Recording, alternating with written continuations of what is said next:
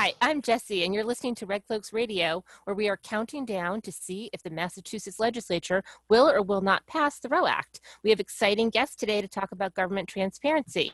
Joining me is my co host. Hi, my name is Martha. I'm from the Boston Red Cloaks. And also, Linda Vieira from Indivisible Acton. And we're so excited to have Erika Uyterhoeven with us today. Yeah, thanks so much for having me. Erika is a candidate for state representative for the 27th Middlesex District, which is represents Somerville. I met Erika when she spoke at an Indivisible Acton general meeting. I was very impressed with her knowledge of how things work or don't work at the Massachusetts State House. Erika, we're really curious because we're going to get into talking about government transparency, but before we get there, you've stepped up to run and what's it like from your corner of the woods? Yeah, I mean it's uh you know it's wild because we're running in the midst of a, a COVID nineteen global pandemic. Um, so you know I've I've worked on many campaigns before, but of course this is uh, different partly because I'm a candidate, but also partly because you know everything has to be done uh, remotely. And I'll just say you know one I think the biggest challenge has been um, you know, campaign work as well as advocacy work, such as what you all are doing, it is not easy, right? We don't do it because it's easy. We do it because we need it. There's a need for it, and our communities need it. Um, and you know, it's it's interesting because with campaigns, right? It's like you're trying to bring people together uh, around work that is not easy inherently. Um, however, you know, kind of the this what is so rewarding about this work is the community that you build around it. And I think I've seen that with Indivisible Acton, with the Boston Red Cloaks, as well as you know with my campaign. Um, and so the the challenge I think right now is building that community remotely and over Zoom and, and sort of building that culture in any case. And I think that that's been sort of our, our biggest um, challenge, but also kind of silver lining because we've been able to connect with people in ways that we, you know, I don't think we would have thought to try to connect with people, um, you know, digitally over Zoom with live streams, all the kind of different tools out there. So, but yeah, no, it's been a it's been a pretty exciting journey, um, you know, running for office amidst this very historically significant time. Now with this with all this technology, how do you mm-hmm. think your constituents have been receptive? Mm-hmm. Yeah, I mean, I think the biggest challenge is getting, you know, to reaching constituents, and I think, um, you know, we largely now phone bank, so we've really been just doing a ton of phone banking um, rather than knocking on doors. Um, and then I think the other piece that's been kind of cool is that, you know, people do spend a lot more time online now. So, you know, typically with a small campaign, you know, it's good to have a Facebook page, but don't make it the focus. The focus is getting in front of voters. And I, that's still the case, of course. But I think what's been kind of cool is, you know, I do these like weekly state house updates to share with people, like, here's what they voted on this week. This is what the election bill looks like. What is that housing uh, foreclosures and, and um, you know, evictions moratorium? What does that mean? Is that a good bill? Is it a bad bill? And having that kind of analysis share with people is something I don't think I would have you know been able to make the time for had it been a typical campaign and i think the fact that you know we have those resources out there for people to learn and understand how their state government is working has been a pretty uh, rewarding experience so yeah connecting to the state house mm-hmm. activity mm-hmm. is challenging even when yeah. you want to know what's going on mm-hmm. so for example with the roe act it there was a hearing last june Mm-hmm. and it's with the joint committee on the judiciary and there's been just no information at all it's just yeah. really silent so mm-hmm. for the red cloaks it's meant going to the state house in person up through february we were still going regularly um, and either visiting silently or in some cases speaking with some legislators or answering questions and really even when you go in person you have no idea what's happening once it's in a committee yeah. have you noticed that yeah, and, that's hundred percent the case. Yeah, I mean, it's really um, it, it's interesting because with transparency, you know, we say we're, you know, my I co-founded this organization called Act on Mass, which is focused on transparency specifically at the state house in Massachusetts, um, and specifically around progressive issues. So the Roe Act is one of our, you know, key bills that we really uh, push and, and work with advocates on, and it's wild because it really is um, a system that is designed to keep people out. Because we, we say we talk about transparency because that's sort of the higher level, right? That's the thing you can see, right? It's very easy to see rule differences, right? It's easy to identify that. It's easy to kind of factually say Massachusetts is the least transparent legislature. But under that kind of veneer, the top level of transparency, is a culture and a, a system of working, right? A, a, public institution that has been so effective at keeping people out. That, that, is, that is what transparency actually means. And so we, I always want to try to like take people to that other level because it is about um, voice and about agency. It's about voice for women for for people of color, for immigrants, for you know young people. I mean that that is I mean that that's you know just to take the Roe Act as one example, right? The fact that our voices don't matter is what what that building has sort of not the building but the institution right has really been effective at, at doing. Um, and i think that come manifests itself in many ways right? To your point you know you get three minutes to speak at a committee hearing if that sometimes they cut it down because they're running out of time. Um, and that happens once every two years right? Um, and then after that it's like a, a who's who a whack-a-mole of like well where is this bill and who's responsible and who's doing what right? It's like really been this like absorptive um, it, it's almost like a shock cushion, right? It can't, it doesn't take actually any impact from the outside.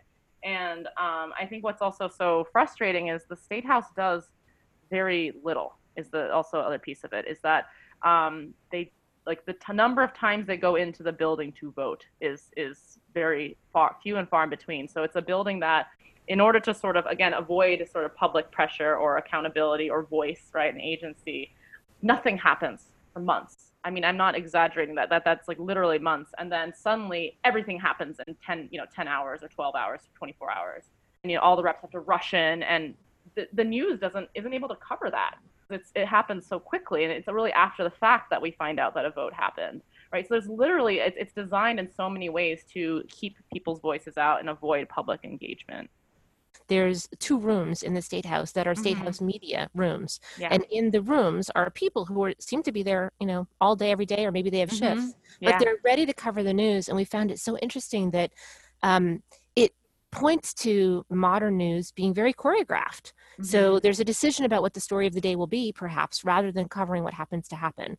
so red cloaks are usually unannounced for assorted reasons and mm-hmm. when we're there we have had someone from the state news house cover us but we've yeah. also had people come by and say you know i'll take your picture but i don't know if i'll be allowed to do the story or not which is very interesting and yeah. nothing personal totally understand it but the fact that it's open every day so you can go any day and you visit or protest or try to see your legislators but that what is happening isn't really covered by most media channels. No. Yeah and i mean the fact of the matter is too i mean not even just media channels i mean rank and file state reps don't know what's going on.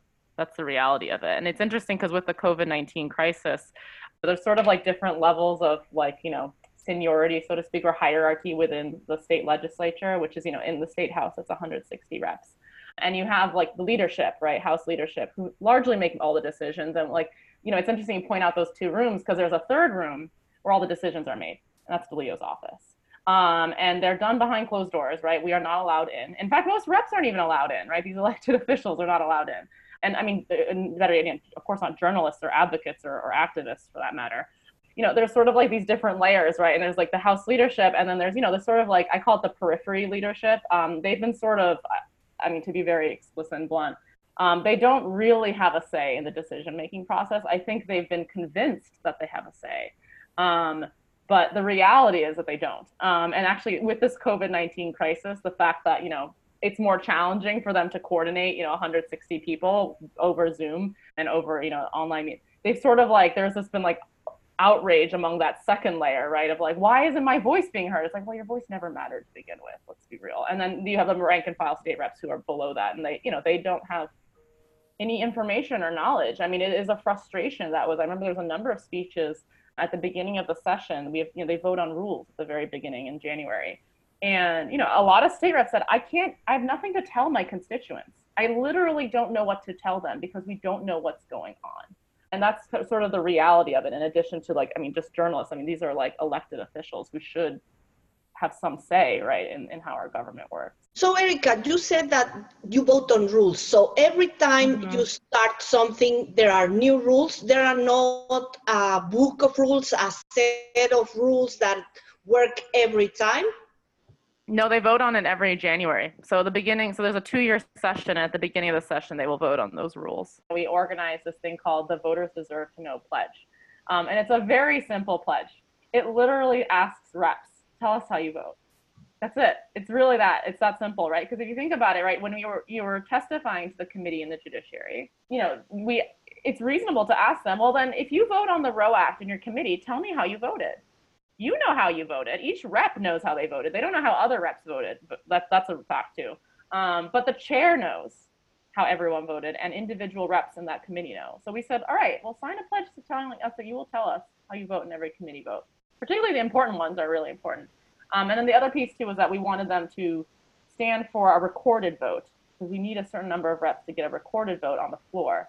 Um, and we, you know, so that's that's another piece too that we're like, if you co-sponsored this bill, if you think the Roe Act is so important and you think that it's worth co-sponsoring because people push you to make that co-sponsorship mean something. Because right now it means nothing. It's literally they push a button on a computer screen.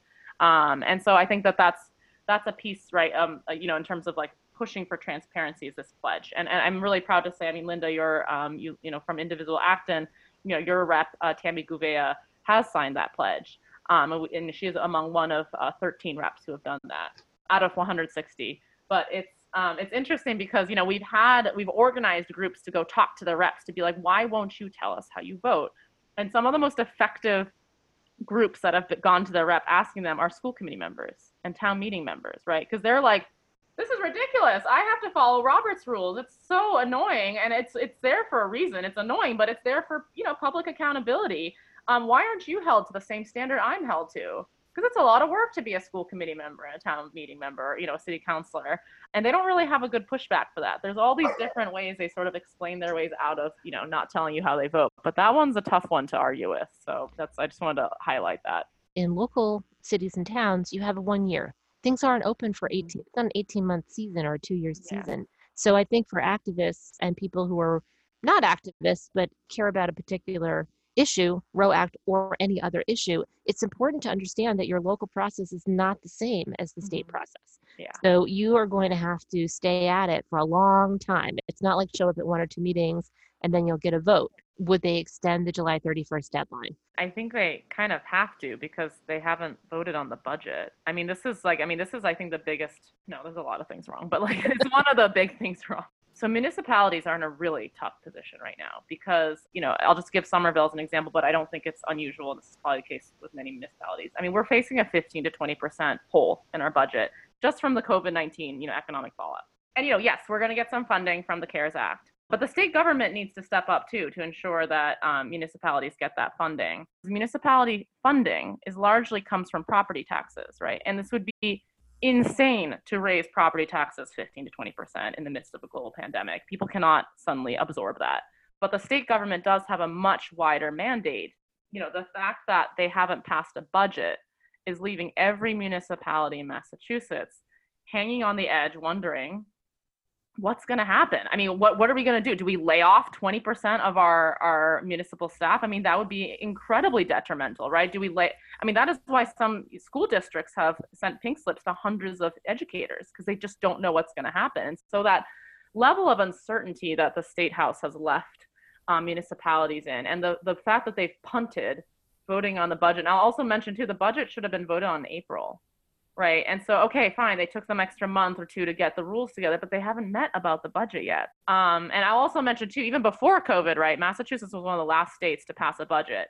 Um, what, that meant that if you were a student at UMass, you didn't know what your tuition was until like mid-August. I mean, it was really, I mean, the the irresponsibility of of how our state government conducts itself and then the fact that you know right now i mean we are what is it july 9th i mean they can't pass a budget in 20 days. This is i mean they're really running out of the clock. Um, and let alone i mean every other bill right? I mean because the, the governor can essentially kick the can down the road if they don't put it in front of his desk by you know a week before or two weeks before um, the july 31st end. Bills like the roe act which deserves a vote, right? It, I, I believe it is a big enough bill that I don't care what happens in committee, they ought to vote on it in the floor. I want to know who where each rep stands on it because it is such a basic bill. It is such a simple. I mean, it's it's basic in the sense of a basic human right, right? Um, this is not something that we are debating right now. Women's right to choose is not up for debate in Massachusetts. This is something vote on it and let's see where you all stand because are you with you know are you with women's right to choose or are you not? That's it's simple as that. Um, and i'm you know the fact that it has so many co-sponsors and it's not getting a vote i mean that's also just outrageous. And so you know my concern is that that's going to happen um, is that they're not going to vote on it this session.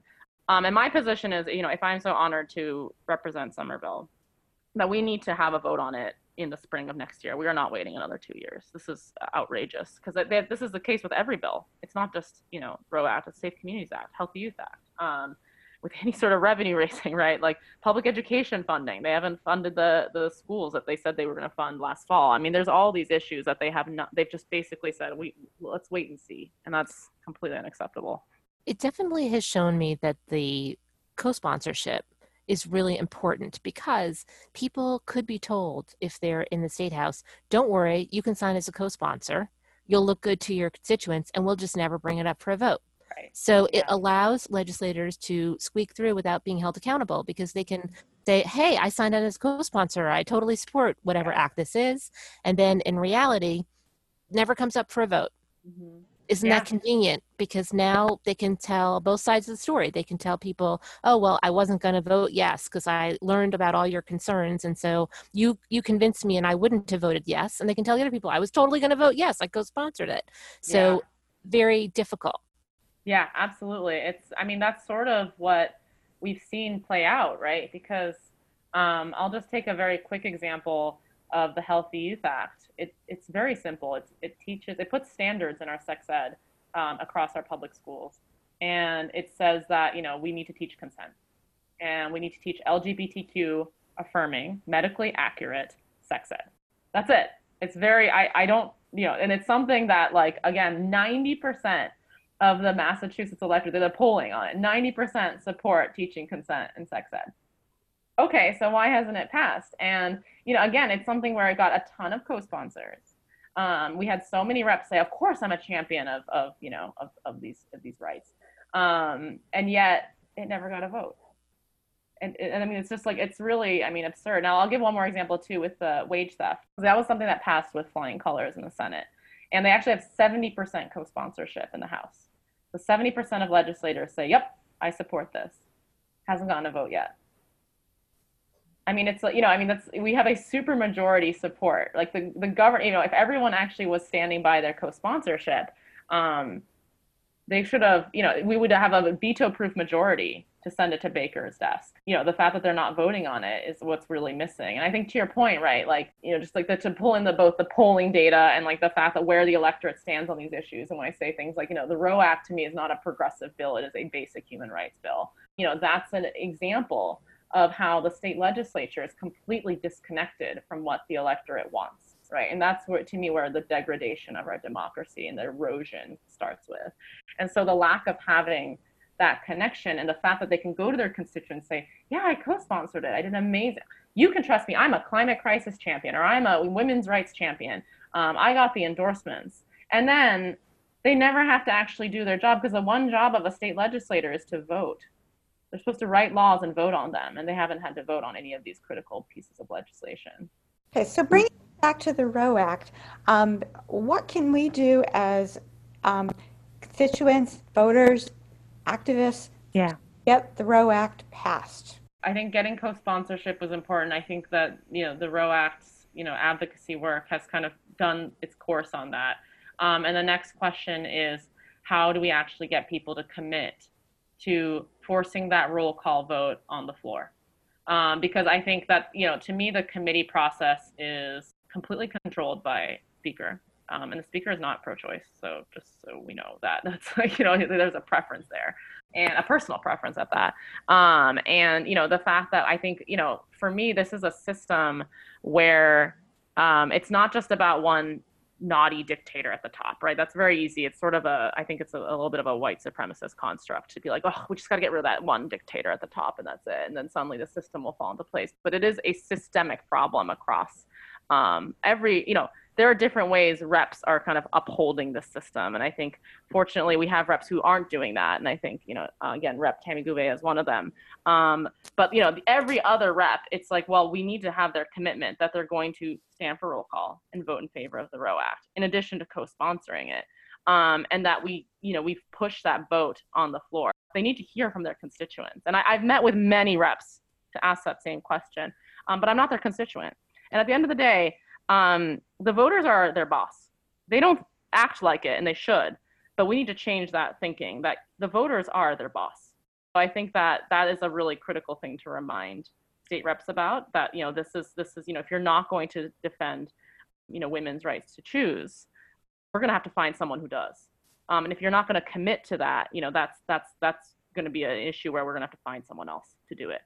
Um, and also, I also just say from a very tactical, strategic level, I think people forget, and I just want to share sort of insight from like the inside, right?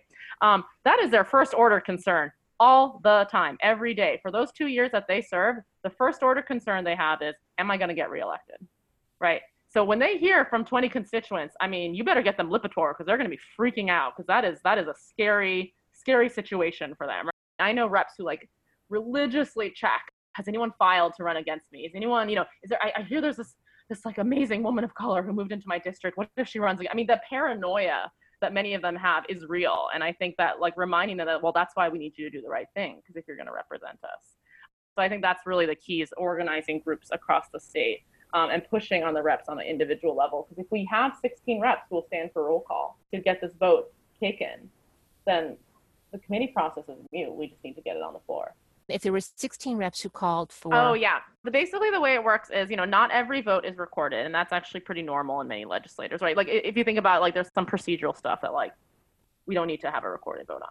Um, so the way they've sort of made it so it's not a laborious process to record votes is that essentially um, you know in most states most legislatures you have one two maybe five reps who have to stand together and say i want this vote recorded. This is important enough to us that we want this recorded and so you, typically it's a handful of reps that need to just come together and say, hey, this is important enough for all of us.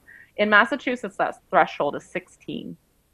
It is much higher than any other state. And actually, during the COVID crisis, the first set of rules, um, they tried to increase that number from 16 to 40.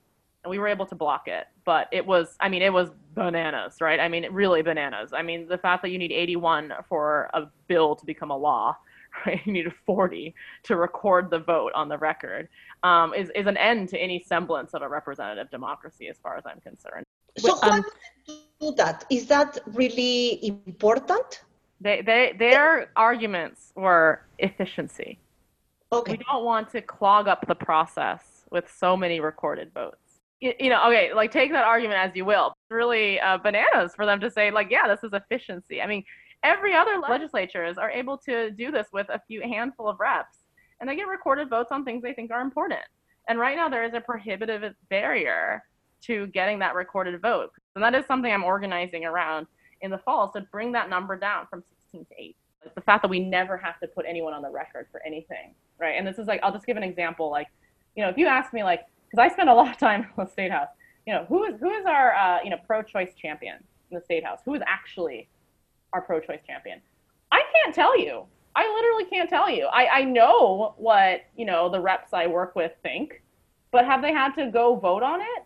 No, they've not had to vote on it. So I don't know who is with us and who is not with us because the co-sponsorship system doesn't tell us. Um, and everyone says amazing things when they when people ask them, but when it comes down to actually getting a recorded vote, I have no idea, right? And I can tell you what I think they would do, but that's not a real that's not democracy that lack of recorded votes and the fact that there's a big barrier of 16 reps needed to to get a recorded vote is, is why we have so few of them. And just to give like one very quick example, um, you know, I I'm very fortunate. My current rep Denise Provost is one of the more progressive reps in the state house, um, along with Tammy. You know, there have there were last year in 2019 five recorded votes with a you know these are votes that had a clear progressive position that had a tangible effect on people's lives. So I, I, say that because I don't count votes that are like, we set up a commission to study this thing. Like, that's not a vote. I'm sorry, you didn't change anyone's life by doing that. Um, and so, anyway, there were five recorded votes in 2019 where there was a difference between my rep, Denise Provost, and some of the most progressive reps in Massachusetts and the most conservative Democrats. There were only five that distinguished those two, right? Um, and I'll just state, too, that the most conservative Democrat thinks that Black Lives Matter, or said on the record, Black Lives Matter is a terrorist organization. So there's a very big difference, I think, um, between you know the most progressive reps and the you know the least progressive reps. So we really appreciate the time that you spent with us, but really more importantly, the time that you've spent in the State House yeah. observing, understanding, analyzing, and planning for how mm-hmm. it could be better, how it yeah. could be different. Um, when is your you have a primary coming up That's and right. it's an open seat? Is that right?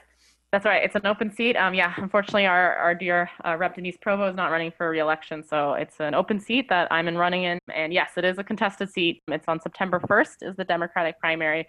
Where can people find out more about you? Yeah, uh, you can go to my website, which is uh, two words, elect electerika with a K dot com. So electerika.com. Um, you can also find me on Facebook. If you search Elect Erika, um, it'll be there, as well as on Twitter at Erika with a number four and rep. And so that's uh, those are kind of the main ways to, to learn more. And just remember to vote on September 1st. There will be options for mail-in voting, for absentee voting by mail, and early voting. Great, awesome. Thank you so much for being here. Thank you for having me. Thank you. You were very informative. Every time I wanted to ask a question, you would answer before me asking the question. So this was very informative. Thank you very Thank you so much. Yeah, thank you. I appreciate it.